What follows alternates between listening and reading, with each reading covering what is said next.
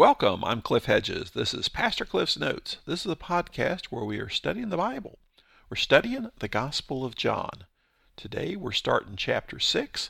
This is episode 103. We're covering John chapter 6, verses 1 through 15.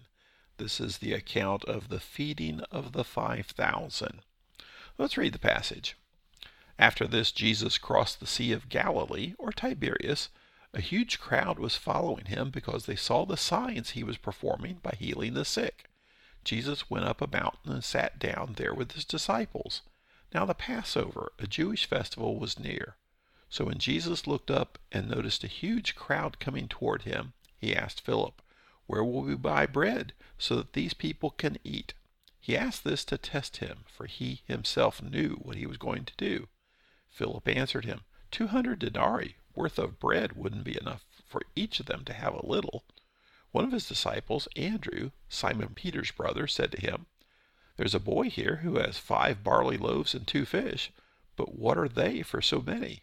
Jesus said, Have the people sit down. There was plenty of grass in that place, so they sat down. The men numbered about five thousand. Then Jesus took the loaves, and after giving thanks, he distributed them to those who were seated so also with the fish, as much as they wanted. When they were full, he told his disciples, Collect the leftovers so that nothing is wasted. So they collected them and filled twelve baskets with the pieces from the five barley loaves that were left over by those who had eaten. When the people saw the sign he had done, they said, This truly is the prophet who is to come into the world. Therefore, when Jesus realized that they were about to come and take him by force to make him king, he withdrew again to the mountain by himself. This is the only miracle other than the resurrection recorded in all four Gospels. So obviously, this is something important enough for all the Gospel writers to include this. So it begins in chapter 6, verse 1. This is after this. Jesus has been dealing with the religious leaders, defending himself against the charge that he was working on the Sabbath and making himself equivalent to God. Well, then it just says after this. It doesn't mean the next day. It doesn't mean soon thereafter. It just means another time, basically. So John is not concerned with giving us a, a strict narrative of everything that happened. He's given us the important things that we need in order to believe. So, another time, Jesus crossed the Sea of Galilee, or Tiberias. Now, they call this lake, it's, uh, it's really a big lake by different names. Sometimes it's called uh, Sea of Gennesaret, which uh, comes from a Hebrew word, Kinneret, uh, which is what the ancient Hebrews called that lake. Uh, the Greeks call it Galilee. And it had been renamed by the Romans to Tiberias sometime after 20 AD. So John's writing this several years later, so it's probably normally known by the Sea of Tiberias at that point, or Lake Tiberias.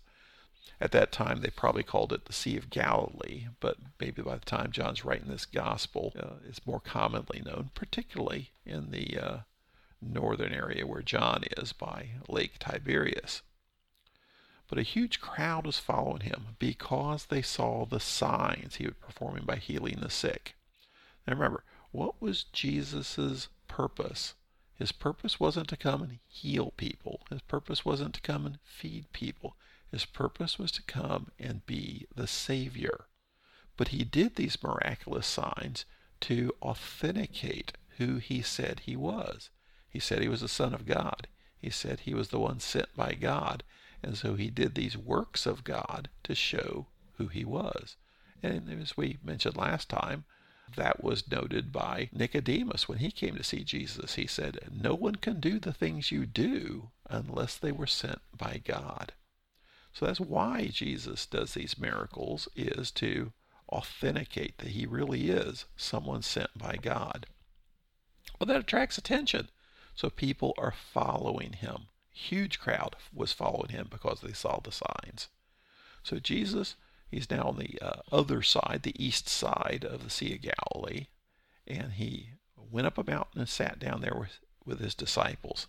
Now, when we think mountain, we think mountain, but probably just a hill, an inclined area that he sits on, and, and obviously as he speaks to the crowd and addresses people, sometimes from this higher elevation place. That's, that's where he is now.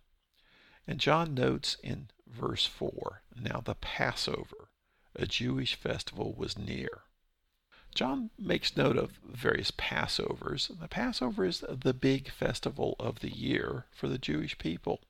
The Passover was given by God as a celebration to be observed annually to remember that God had rescued them from slavery in Egypt and brought them out into the promised land. That was where you first really they become the people of God. First stop after leaving Egypt was Mount Sinai, where they received the law. So God sent Moses to Egypt to rescue the people from Egypt and take them to the promised land. And this was the celebration of the Passover was to commemorate that. Now, interesting thing, uh, it wasn't maybe necessarily immediately chronologically prior to this, but it was in the gospel immediately prior to this that John was recording Jesus challenging the religious leaders about their devotion to Moses, when in fact they really weren't following Moses, because Moses was the the big dude in the Hebrew faith. He was the one that God had chosen to lead the people out of Egypt to actually then become the people of God. He was the one in which the law, the, the word of God was given to. Moses was, was big. And Moses was the one who led the people where they commemorate the Passover meal too as they celebrated the Passover. The purpose of the Passover was to remember what God had done. And specifically, when your children ask you, why do you do these things? These are the answers you're supposed to give them. That God led us out of slavery in Egypt and brought us out to be the people of God. And we refer to this movement, this uh, escape from Egypt, as the Exodus. They were leaving Egypt and heading for the promised land. And what was the first thing that happened when they left Egypt was the crossing of the Red Sea, the miraculous crossing of the Red Sea, where God demonstrated his control over the water by parting the Red Sea so that the Israelites could pass over on solid ground. Then after their time at Mount Sinai, when they were wandering in the wilderness, they were fed miraculously by the manna from heaven. Now, we have here, it's the Passover time where they're thinking about these things. And here we have the feeding of the 5,000, a miraculous feeding by God of people, much like the manna from heaven under the leadership of Moses. And immediately after this will be Jesus walking on the water, Jesus demonstrating his authority over the sea, much like the parting of the Red Sea. Now, is this John's intention when narrating these things? I, I think so, because he, he's just talking about Moses, and now he's going to have a miraculous feeding the people, authority over the sea itself. And as they get to the other side of the Sea of Galilee, they'll actually be talking about Moses and the manna. So here we see Jesus is superior to Moses, and that's what Jesus was just talking about last time we were looking at, where Jesus said, If you're not going to listen to Moses, there's no way you're going to listen to me. And now John is presenting Jesus as the one superior to Moses. So it is the Passover time, and the crowd is following Jesus. Verse 5 So Jesus looks up, sees the huge crowd coming towards him, and he asks Philip, Where will we buy bread so that these people can eat? Here in, in verse 6, he asked this to test him, for he himself knew what he was going to do. So why does he ask Philip? We don't know, but Jesus often does these things to make the point clear as to what he's doing. Say, Philip, how are we going to feed these people? Philip says, I don't know because if we had 200 denarii, denarii is a day's wage. So if we had 200 days' pay, that wouldn't be enough bread to feed these people. Not even just feed them, give them a little, he says there in verse 7. Other words, we can't. Jesus said, How are we going to feed these people? And Philip basically says, we can't do that. It, it can't be done. It's impossible. But then, verse 8, one of his disciples, Andrew, Simon Peter's brother, said to him, Here's a boy here who has five barley loaves and two fish. But what are they for so many? At least he's trying. And Andrew is the bringer, the one who brings people to Jesus. And he brings this boy and says, This boy's got a little bit of food, but how's that going to feed all of these people? Other words, it's impossible. Philip says, It can't be done.